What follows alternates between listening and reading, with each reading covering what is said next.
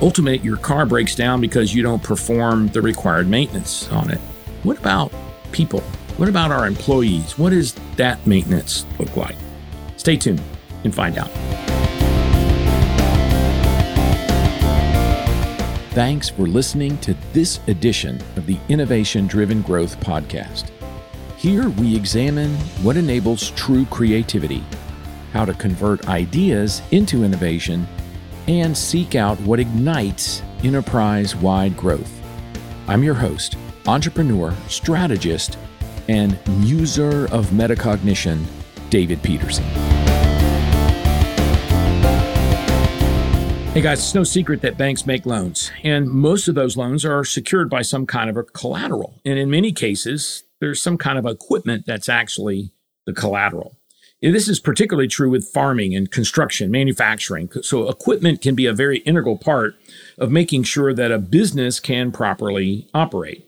And so banks serve this mission critical role by providing capital for those businesses so they can acquire the equipment that actually enables them to do their work and generate revenue. What happens if the equipment is not properly maintained? So I was thinking back to many, many years ago to my early days at a small community bank in South Georgia called Commercial Banking Company, CBC back in the early 90s. And I would periodically ride with the CEO, Mr. Bobby Wetherington, to visit area farmers who had received production and equipment loans from the bank. And I was always struck about how much attention Bobby paid to the level of maintenance that the farmers were applying to the equipment.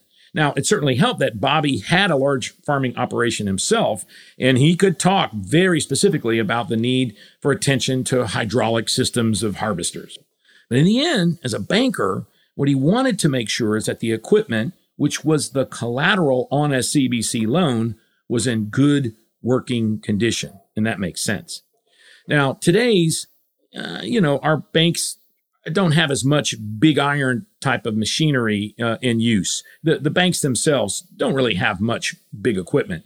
The big reader sorters that used to process all the checks and other similar equipment with belts and gears and cameras and all of that is, is decades in the past. I'm not even sure that a bank even needs a document jogger which aligns all the all the documents on one edge. You know, it's just it's all changed. It's all gone digital. So our banks run on a different kind of machinery, and that's human capital, the people that make up the team. It's probably true for your business as well. The most important elements of your organization are not things, are not computers, are not big iron, it's people. So our organizations are run using the brain power, the collective body of knowledge and experience that makes up the population of employees. And that's what allows our businesses to ultimately be successful. However, the fact that we don't have to deal with big iron equipment to operate our businesses shouldn't obviate the need for maintenance as a mission critical part of daily activities. So, well, wait a second, David, you're talking about people. What kind of maintenance are you talking about? Well, I'm talking about education, I'm talking about training, I'm talking about certifications. Just as a tractor needs grease and new belts and the proper amount of hydraulic fluid, education and training serves as the way that people maintain their effectiveness, regardless of what their role is in the organization. Now, there's a lot of different types of education you might use as a part of your human capital maintenance. Let me highlight just a few of these. Let's start with job specific education and certifications. So now there's numerous opportunities for job specific education and training. Everything from what a brand new employee might need to learn, you know, to studying for some very specific type of, of certification as, say, a mechanic. Now, all of the businesses and associations and trade groups for literally all industries will provide a wealth of education with in person seminars, conferences, and even remote learning webinars. So, if you're not already getting updates on education, you should sign up for those. And in our bank, we offer periodic webinars that we offer, and, and uh, our customers can go online to the calendar and see what those are. And we periodically host informational conferences. Perhaps that's something your business does as well. Now, there's also third party companies in our industry like Bankers Hub, and they provide comprehensive curriculum, education, training, and certifications. Again, that's for financial services, but I'm guessing that there's probably something like that for the funeral home industry or for florists or if you're running an airline. So it's uniquely beneficial for us to look at each employee and determine what training or certification is appropriate for their job or the job that we want them to attain, and then execute a plan for that employee to achieve that training or certification. Now, even more important is the comprehensive training that uh, a bank might offer to a future executive. So, if you're trying to groom somebody for the C suite, now you might send them to more detailed uh, management and other types of graduate trade schools. Now, those programs, like the one that I teach at the Graduate Banking School at the University of Colorado, is like a three year commitment, you know, two weeks each summer that's you know that's something that I highly value every year when I get to go out to that uh, banking school, and I can personally attest the quality of education that those programs provide are outstanding. So, regardless of the scope, each and every employee should have some kind of maintenance plan that includes ongoing education and or certifications tailored to their job function or the job that they're trying to attain. Now, another element would be sort of general or industry education. Each year, uh, I try to attend the Independent Community Bankers annual conference, and this year it was in San Antonio. That was really a big deal because, you know, the COVID shutdowns had really, you know, kind of locked out the conference for a couple of years.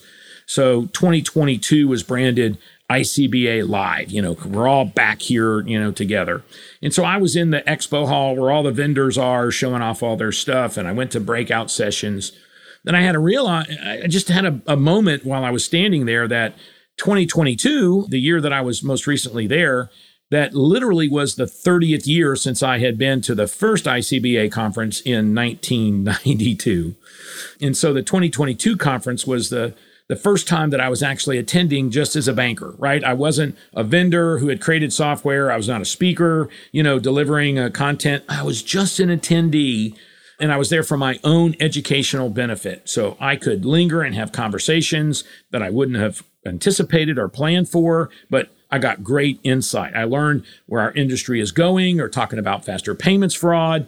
And, you know, I heard that one of the best overviews of cryptocurrencies that, that I've heard from, from anybody. And I got a sneak peek at 11 companies that ICBA has in their current cohort at the Venture Center in Little Rock. So all of that simply to say is I was able to really focus on education that was critically important to me and I just was uh, impacted positively about how that was really the first time in 30 years that I was able to do that. So all of that constituted maintenance for David Peterson. And to be effective as Chief Innovation Officer, learning about new fintech services, establishing new contacts, and reconnecting with old friends in the industry.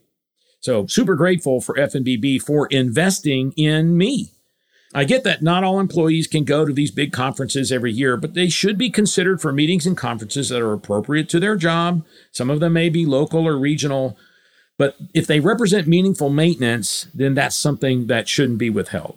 The final area I'll mention is product or service knowledge that enables customer service. So, answer this question Do you train all of your employees on the services that your business offers? You know, how well is your team knowing how your online and mobile applications work?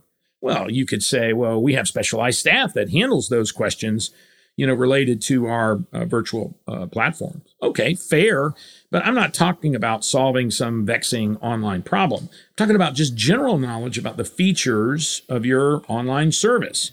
Now, every one of your employees, especially anyone in any way that's customer facing, and at some level, that's pretty near everyone.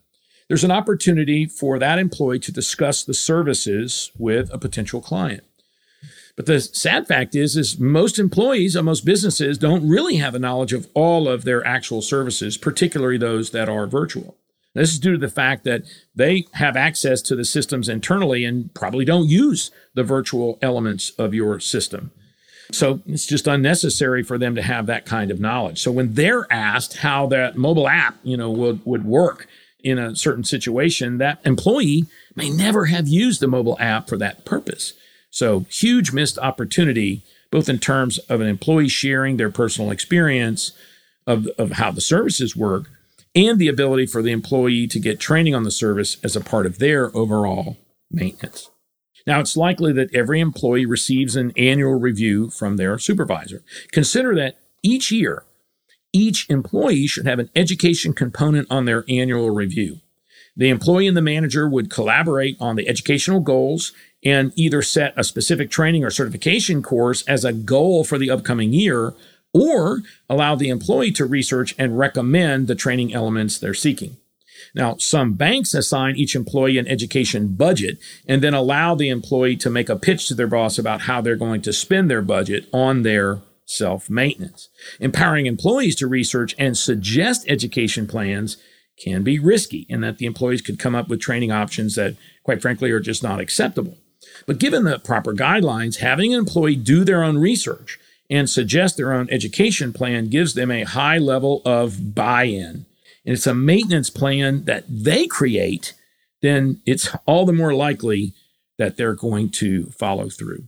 So, anyway, think about this idea of how you perform and provide different levels of education, certifications, training to your staff across the board and how that might constitute maintenance. How would you budget for that in a different way coming into this next year such that you would be able to set up a unique training or education plan for each and every person in your organization. Hey, I'd love to hear from you. If you have questions or comments about this podcast, you can email me, david at davidpeterson.com. Thanks for listening.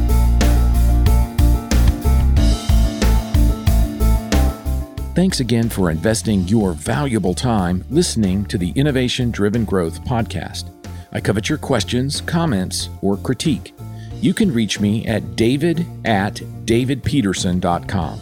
I'm also on Facebook at DP Speaks and everywhere else on social media at DLP Speaks. I look forward to hearing from you and be sure to look for a new episode soon.